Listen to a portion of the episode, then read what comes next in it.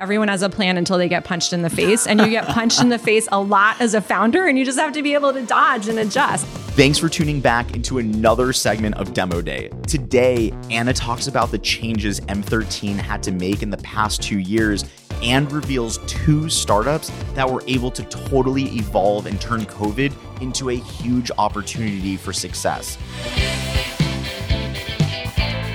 were there any companies either within the M13 portfolio or even Techstars cohort um, that you invest in that like really surprised you? They either for good or for bad. And the the kind of follow up question to that is what were some of the like characteristics or the unifying traits of the founders that you're like, damn, like they were able to pull this together and you know turn these opportunities what were some of the traits that you think stood out to you and the ones that like really were able to turn these into opportunities? I'll give you a couple of examples and one of the areas i'm really excited by um, is future of work and kind of how the world of work is changing and these are both actually examples from the future of work. So um, and both companies that we invested in kind of post COVID, but having seen the pivot that they were able to accomplish. So one of them was Interviewing IO, LA company, CEO Aline Lerner.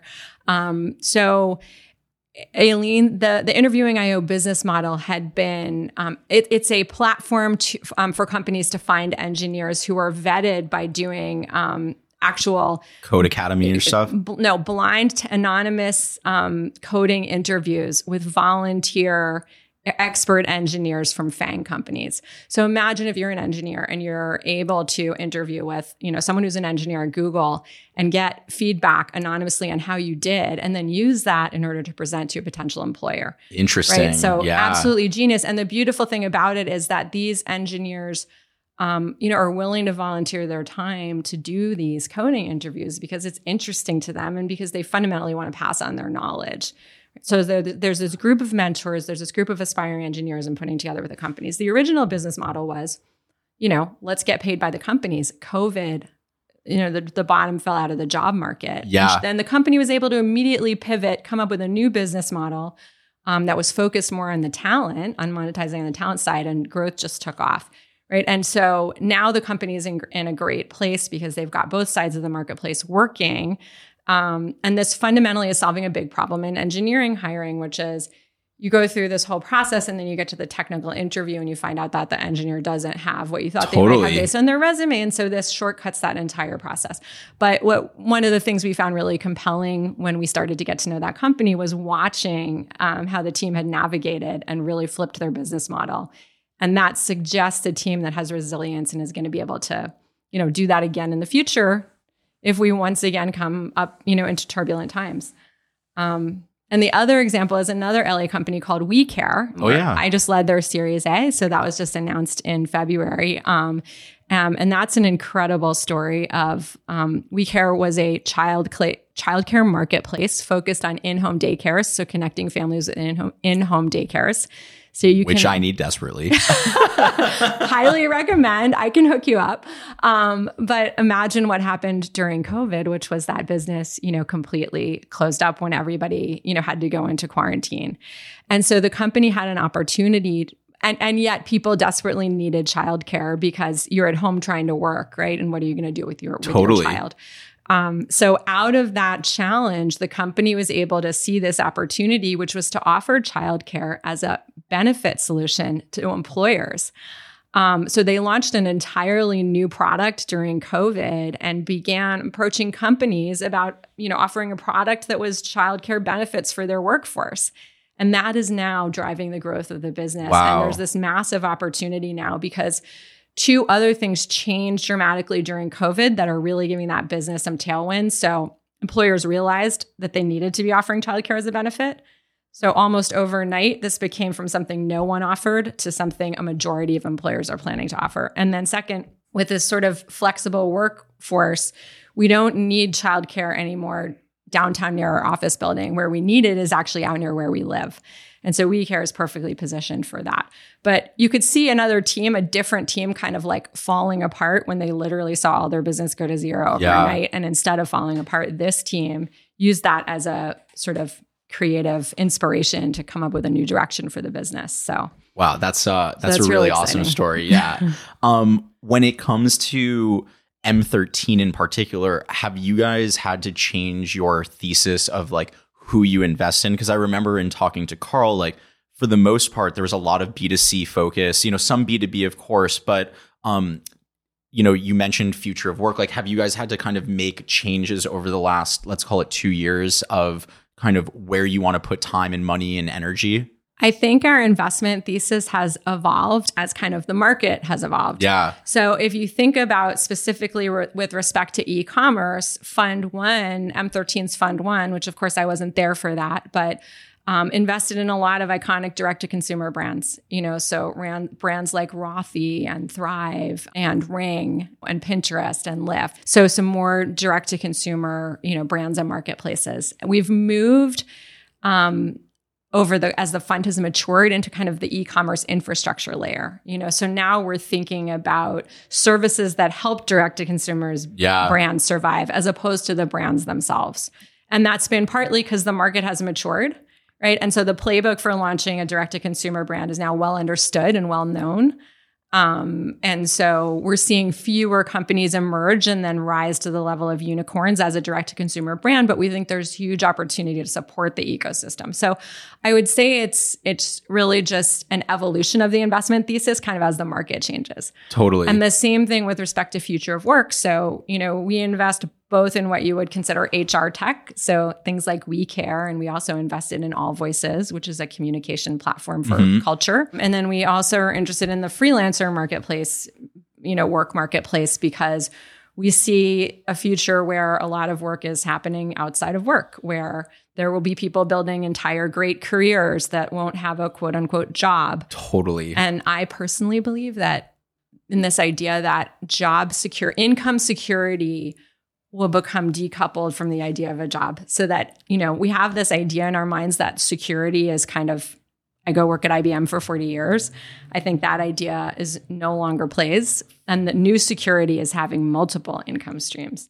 I totally agree. I i i mean i oftentimes think about how that will how coefficient labs will continue to evolve because pre-covid like i've been on many podcasts where i said like our team will never go remote. You know i've been a part of championship sports teams in basketball and like we go to the big game together and we come back and that if we're not all together how can we be this great team and then we went into covid and we all were separated and we hired new teammates from you know Washington D.C. and New York City and Peru and Canada and we like really were able to work with this like amazing talent and our team almost tripled in size we became like in many ways more efficient. And now that we're back together i'm really like thinking in my mind like how do we keep evolving? Because like there's for sure the energy you know i bought everyone breakfast burritos yesterday and like that opportunity to just sit and hang out with each other um but i oftentimes wonder like how will this continue to evolve especially as like there's so many opportunities. And as a business owner you know, part of me wants to like hold tight and make sure that we're all in this together. And the other part of me is like, well, maybe there's just, are there better ways of doing it? And it, not just for us, but for everyone on the team. Um, so I'm definitely like, you know, interested to see how this plays out in this new gig economy where many people could have three or four or five jobs, even if that's what they so choose. Sure. I mean, in your case, you know, are there people whose skill and expertise in one particular area is so great that you're fine having them for 10 hours a week and they're doing something else for the rest of the totally. time. And maybe that's your whole team or maybe it's half your team or you know i think i think we're all asking these questions now. For me i keep coming back to like the the answer to your question is yes. There is for sure a world where it's like oh you're amazing at podcast production. Great. We do one podcast a week and right. it's 3 hours of time but like the other flip side of it is like but what about the on the bus off the but like mm-hmm. what about that like feeling that we're building something together? Doesn't it leave the WeeCares of the world like the founding team? It's like wait aren't we all building together? Like um isn't there a loss of that connectivity? I think that is absolutely the big t- question that we're trying to figure out because mm. i think as as as a company you need both right? So you need that culture and who's holding your culture if everybody is kind of a part timer and a freelancer totally. and may not feel so connected, right? So you have to solve for that connection. And I think also as humans, like the, the, as individuals, we need that connection and community. Yeah. So if you're working all freelance or you've got five different jobs and you don't necessarily feel so tied to any of them, you know, where's your community coming from? So, totally. So I mean, I think those are absolutely the right questions. I think in the best of all possible worlds, you can have both. There's a blend of there's yeah. a blend. Huh. Okay. Okay. All right. I don't. So I don't have the answer, but Yeah. I think it's the right question. Totally. Yeah, Yeah. because there's like there are moments when I'm because our schedule right now, since we've come back, we're doing uh Monday, Tuesday, Wednesday, and Monday, Tuesday, Wednesday. Everyone gets in around like seven forty five to eight fifteen, so really early, and then we're out at six fifteen. And so it's like, damn, like Monday, Tuesday, and Wednesday are long days, and then on Thursday we close the office at two thirty three. And so everyone comes in Thursday. No, oh, 233. Oh, 230 or 3. Yeah, yeah, I was 230. like, why specifically 233? Is Yeah, yeah, something yeah, special yeah. about that time? no, like sometime around two thirty or Okay, three, we close yeah. the office down, and so everyone has kind of like summer Thursdays Right. where they're off, and then Fridays are remote. And in my mind, it's like, hey, let's all come in Monday, Tuesday, Wednesday. Like, let's really Right. work together. And then Thursday comes, and it's like, ah, okay, we all are out. We can spend time with family, and Friday's remote.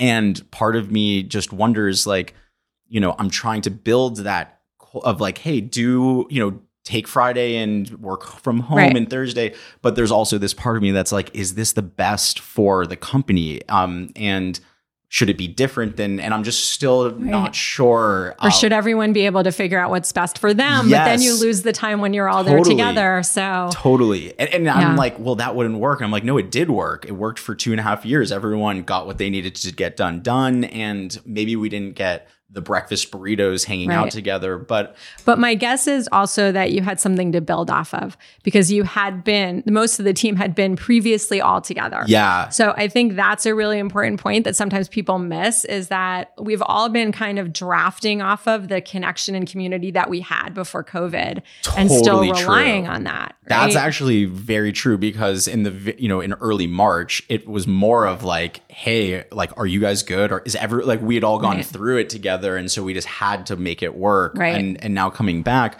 but certainly as I'm like you know we're 16 teammates now and we were Yeah. 7 going into COVID 8 um and I'm thinking like, well, what about the next 20? Are they all have to be in LA? Like we don't even have enough room. So Right. if we start expanding, what does that mean for the, the original culture? But uh, anyway, I appreciate you jamming with me uh, in that world. Uh, I want to bring us back to uh, M13. Um, we've talked about this early on when you know when it came to techstars but i'm curious like what are the sorts of qualities and traits that you look for in founders? One thing that stuck out to me and i've used your line like a dozen times and every time i say it to people they're like oh that's a good one is uh, strong convictions loosely held. And i like love that because i remember you saying it's something you look for where they really believe but also they're willing to take coaching and adjust. Um, has your philosophy changed at all? Like now that you're meeting more senior founders, um, what do you like to see in them? What are the traits or qualities that you're looking for that are sort of like your magic, um, you know, formula for I want to invest in this team? I mean, I still love that phrase because I think there's so much packed into it. Yeah. You know, so strong convictions, you have to have a point of view, you know, and you have to be able to express that point of view clearly. I've, you know, the more I've I've talked to founders, the more I've realized storytelling is really the key skill, honestly. Really? Um, and so for me, strong convictions relates to that. And loosely held is really about, um, you know, like being open, being teachable, right? If you are walking into a situation thinking that your business plan is baked and you're just going to march and execute it and you're a strong operator, that's not going to be a great founder. That might be a great COO for like a larger scale company, but for an early stage founder, that doesn't work because you know, everyone has a plan until they get punched in the face, and you get punched in the face a lot as a founder, and you just have to be able to dodge and adjust. And so that's loosely held. But, you know, the storytelling thing has really, um, for me, come into prominence, you know, and maybe it's partly from meeting so many founders over Zoom, right, and having to like hear their stories just virtually and get to know them that way you are storytelling every minute. You're storytelling to investors. You are storytelling to people that are going to come join your team. You're storytelling to your customers. You've got to have a clear idea of what you're offering and why it's compelling and to be able to communicate that.